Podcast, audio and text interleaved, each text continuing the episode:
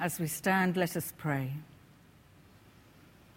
Lord, may the words of my mouth and the thoughts of our hearts be acceptable to you.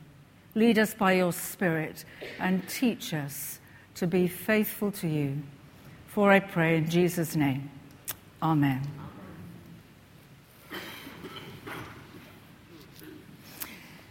Last week, Colin Barrett began his excellent sermon asking if anyone knew what Timkat was.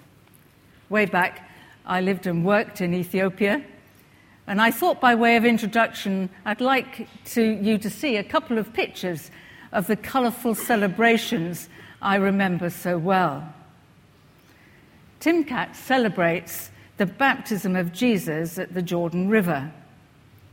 This may seem rather strange, but during the ceremonies of Timkat, the tabot, a model of the Ark of the Covenant from each church, is wrapped reverently in rich cloth and processed on the head of the priest.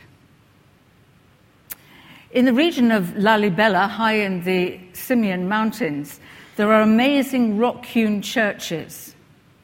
And beginning the celebrations the evening before, Everyone heads to rivers or pools of water about two o'clock in the morning.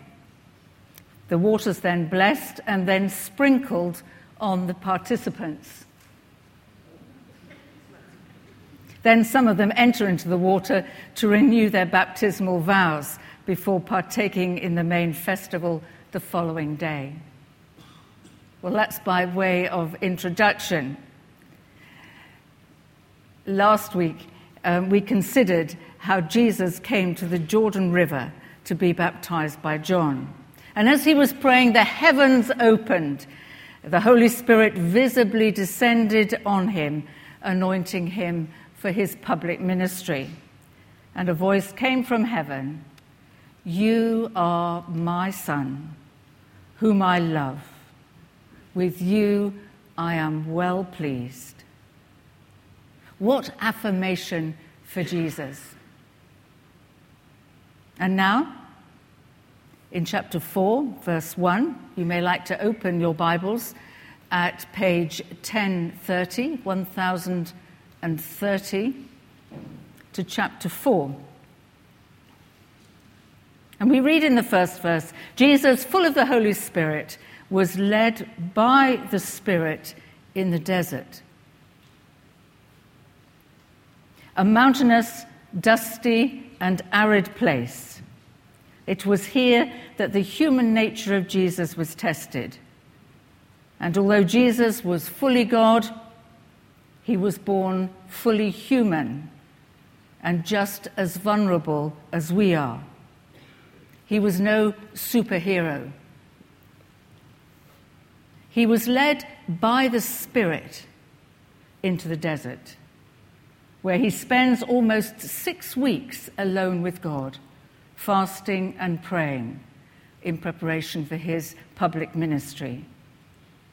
But this is more than an extended retreat or a pilgrimage.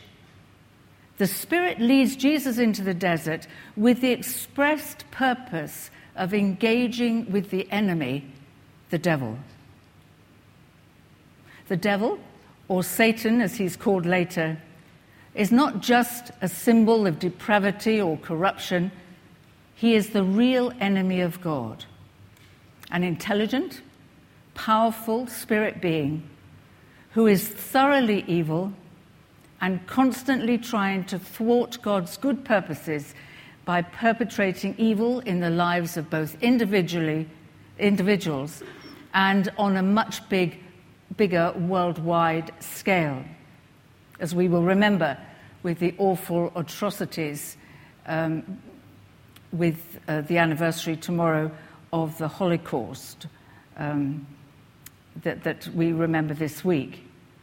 But there are other things that are going on now that are as horrific um, in Congo um, and in Syria This was the first skirmish that Jesus actually had with Satan. As he, Satan tries to halt the advance of the kingdom of God. It's not a full frontal attack, but but there's rather a clever ruse of the devil to try and sidetrack Jesus from focusing on God's will. What is temptation? We all perhaps all realize that we know what it is, but it's, no, it's important to note here that the word in Greek, the word used tempt, can also be translated text, test. A temptation is, in, is an enticement to get a person to act contrary to God's will, as Satan will try to do to Jesus. But Scripture is clear in James chapter 1 and verse 13 that God never tempts anyone to do evil. But what God does do is to use the circumstances to test a person's character. But it is with a very good intention of strengthening their faith and um, commitment to God. You may think of Job in the Old Testament who went through terrible loss and suffering. And yet at the end, he came through with a deeper commitment and understanding of God. A biblical test is a bit like hammering a stake into the ground and then getting hold of it and giving it a jolly good wobble to see if it actually will shift. It's been suggested that temptation and testing are flip sides of the same coin. Satan intends to get Jesus to go contrary to God's will, but the Father turns Satan's evil intention into a good purpose, that of strengthening Jesus for his saving mission. And we also have to remember that Satan cannot act independently of God, because God is in control of both the tempter and all of the circumstances. And scripture tells us that God will never allow a person to be tempted beyond what he or she is able to endure without providing a way out. That's in 1 Corinthians chapter 10 and verse 13. So temptation in the hands of Satan becomes a test in the hands of God. Jesus' confrontation with the devil at the onset of his public ministry is no coincidence. So let's look more carefully at the temptations of Jesus and see what we can learn from them. Jesus' first temptation the devil says to Jesus, If you are the Son of God, tell this stone to become bread. Jesus had been in the desert for 40 days. He'd eaten nothing and he was very hungry. How often Satan tempts us when we're at our lowest physically. He's wily, he's clever, and he knows just where we're weakest. And that's precisely when and where he will test, tempt us. Just like Adam and Eve in the Garden of Eden, the devil comes to challenge what God has said. God had clearly said at Jesus' baptism, You are my son. And Satan says, If you are the Son of God. And he repeats it for the th- third temptation as well in verse 9. So, what's he doing? Satan doesn't doubt it. He knows that Jesus is the Son of God. Nor does, is he trying to get Jesus to doubt it. His overall intent is to manipulate Jesus, to get Jesus to misuse his gifting as the Son of God. He's almost flattering him, trying to trick him into going contrary to the Father's will for him. We know that Jesus has the power to produce bread, for he later miraculously divides five small loaves and two fish into enough food to feed 5,000 people. A temptation is not always trying to get a person to do something sinful, In other words, it's not a sin to turn stones into bread. But it would have gone against the Father's will for the Son. God's plan at that time was that Jesus should fast and rely on God's word to sustain him. So Jesus responds by quoting from the Old Testament scriptures from Deuteronomy chapter 3 Man does not by live on bread alone. And that verse continues, but by every word that comes from the mouth of the Lord. There's a link here between Jesus' temptations in the desert and Israel's experience in the desert. I wonder if Jesus had been thinking about it as he spent that time. I wouldn't be at all surprised if he did. In Deuteronomy 8, which Alan read earlier, Moses reminds the people of Israel that God had led them in the desert for 40 years to test them. And one of those tests was to go through hunger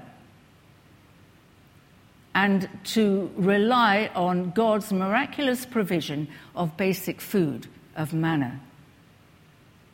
The Israelites should have believed God's promise that He would provide for them, even when they were in that bleak and barren place. They needed to trust in God's word. And the first temptation gets right to the core of Jesus' personal trust in God's leading and in his protection. I wonder if that's where God is testing you. Do you believe in God's leading, in his protection? Despite his hunger, Jesus doesn't need to turn stones into bread in order to confirm his identity or to supply his needs. God has declared that he loves him. The Spirit had led him into the desert, so he must trust the Father even though his body was absolutely crying out for food. Compare for a moment this temptation of Jesus with that of Adam and Eve in the garden. Adam, the first man, gave in to temptation, resulting in the punishment of death for him and for his descendants. Jesus, on the other hand, resisted the temptation to satisfy his physical craving. And his victorious encounter on this and other occasions qualified him as the sinless Son of Man to bear our sins and bring us new life. I think somewhere here there's an indication that victory over temptation brings a greater fullness of life. Think about it victory over temptation brings a greater fullness of life. So, the first temptation we see how the devil tries to sidetrack Jesus from following the Father's will, but the Spirit helps him to resist, and God sustains him by his word. And the key for us when facing temptation is to ask that question What, Lord, do you want me to do right now? What course of action will honor you? What do you want me to do right now? Temptation is a bit like a slippery slope. Um, I gave my great nephew, my youngest great nephew, one of those old toys for Christmas, which was a wooden um, slope with little pegs in it and a man that ran down. You put it in the top and it ran down. Some of you would have had something like that when you were small. Well, temptation's a bit like that. If you get past the first rung, it, it's much harder to stop, much harder to resist. So, Jesus' second temptation, if the first one was a personal one, the second one is more of a universal one. Luke chapter 4 and verse 5. The devil led him up to a high place and showed him in an instant all the kingdoms of the world. And he said to him, I will give you all their authority and splendor, for it has been given to me, and I can give it to anyone I want to. So if you worship me, it will all be yours. Here in Jesus' second temptation, the devil offers Jesus all the wealth of the world as a shortcut to gain his kingdom. If only Jesus will bow down and worship him. Humanly speaking, it's a cruel enticement. Those kingdoms the devil offers and which he falsely claims he owns are the very reason Jesus had laid aside his glory. His ultimate purpose in coming to earth was to gather all nations into the kingdom of God. But before that happens, and Jesus sits on his throne, he has to hang on a cross and has to die for us, bearing the sins of the world. It was a daunting prospect for Jesus.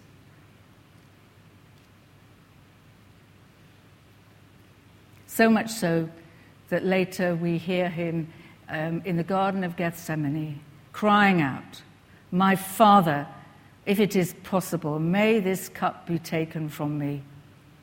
Yet, not as I will, but as you will. For Jesus, this temptation to a shortcut to his kingdom must have been very real. And Satan's demand for Jesus to worship him shows Satan's true intention. Satan wants to supplant God. That's what he always wants to do. And what better prize than to have the Son of God giving him honor? But Jesus refuses to shortcut God's will and bow the knee to Satan. Jesus will only worship and serve God. And again, Jesus quotes from God's word from Deuteronomy chapter 6 and verse 13 Worship the Lord your God and serve him only. As we come to worship this morning, worshipping God is a tangible demonstration that a person has given over their life to God's will and not their own. Yesterday, I met someone who said, We've given up going to church, but we still believe. I wonder what that actually says about his faith. And I feel that he's in a very vulnerable position. From Jesus' second temptation, we learn two things there's no shortcuts to the kingdom of God. As Jesus had to follow through the plan of salvation, God's plan of salvation, so we do too. We come to God only through Jesus Christ when we accept Him as our Savior and Lord. And the second thing we learn is we cannot serve two masters. We cannot serve God and Satan. Either we serve God or we serve Satan. Moving on to Jesus' third temptation, the devil somehow leads Jesus to Jerusalem and had him stand on the highest part of the temple, which rises some 450 feet above the Kidron Valley, a dizzying height. How did he do this? Was it through a vision like that of Ezekiel in the Old Testament? We don't know really. However, the temptation was very real to Jesus, as was his response. And Satan urges Jesus to throw himself down in order to prove his confidence in his Father's protection. And he also tries to catch Jesus out by quoting scripture at him. He quotes from Psalm 91, verses 11 to 12, implying that if scripture's to be believed, then God would send his angels to lift him up so that he'd not even hurt his foot on a stone. It must have been tempting for Jesus to comply with Satan's proposal. For Jesus knew he had miraculous powers. Remember that prior to his crucifixion, Jesus said that if he wanted, he could call on his Father to rescue him by sending more than 12 legions of angels. But Jesus also knew that God does not condone willful sins or testing providence. In fact, the next verse in Psalm 91, verse 13, actually clearly condemns it. So the devil's quotation is a blatant misuse of Scripture, wanting Jesus to test his Father in two ways by intentionally putting himself in harm's way, and secondly, by making such a spectacular display that he'd get an instant messianic following rather than following God's way of proclaiming the kingdom and actually suffering the consequences. So, in this temptation, Jesus is challenged to confirm his relationship with God the Father. The Father had declared his love for Jesus at his baptism, and for Jesus, that was enough. In this way, Jesus models the essence of biblical faith. We're told, Be holy as God is holy. And Jesus took God at his word and was obedient to it without requiring further confirmation. So Jesus answers authoritatively Do not put the Lord your God to the test. And with that, the devil leaves him. Through all these temptations, Jesus shows himself to be the sinless Son of God who is uniquely qualified to bear the sins of others. He is faithful to the leading of the Holy Spirit and obedient to the will of God. And while Jesus' temptations were unique to his mission of bringing in the kingdom of God, Hebrews chapter 4 tells us that Jesus understands the whole gamut of transla- uh, temptations which catch us unawares as we walk with God. I want you to think for a moment what is the source of your most common personal temptation? What is the source of your most common personal temptation.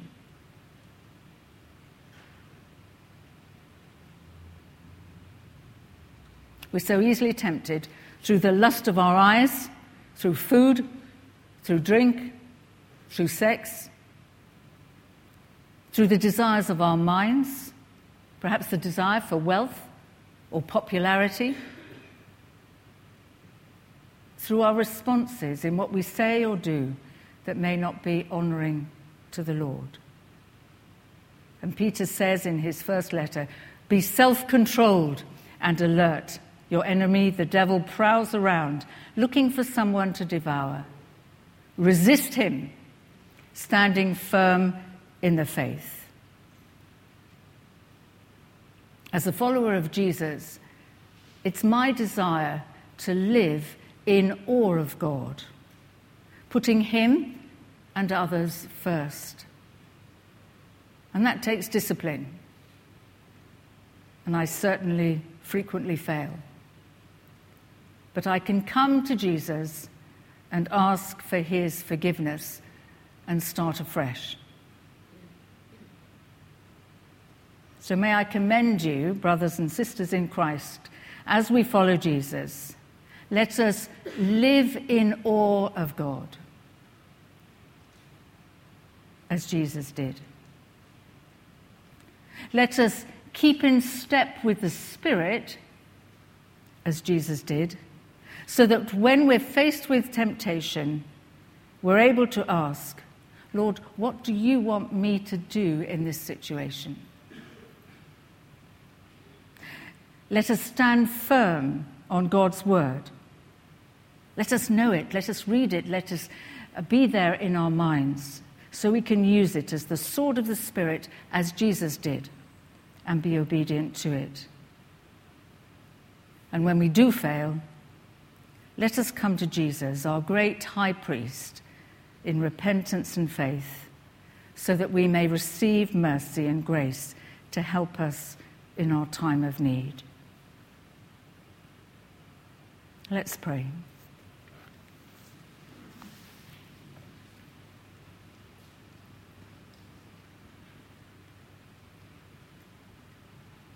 Again, just recall what is the source of your personal temptation, your most common personal temptation.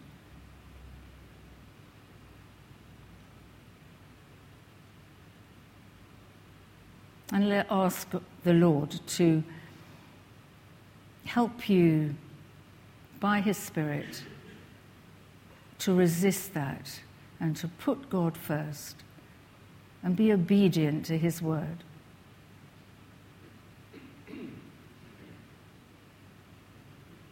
Lord, you have wonderfully created us in your image, and yet more wonderfully restored us through your Son, Jesus Christ.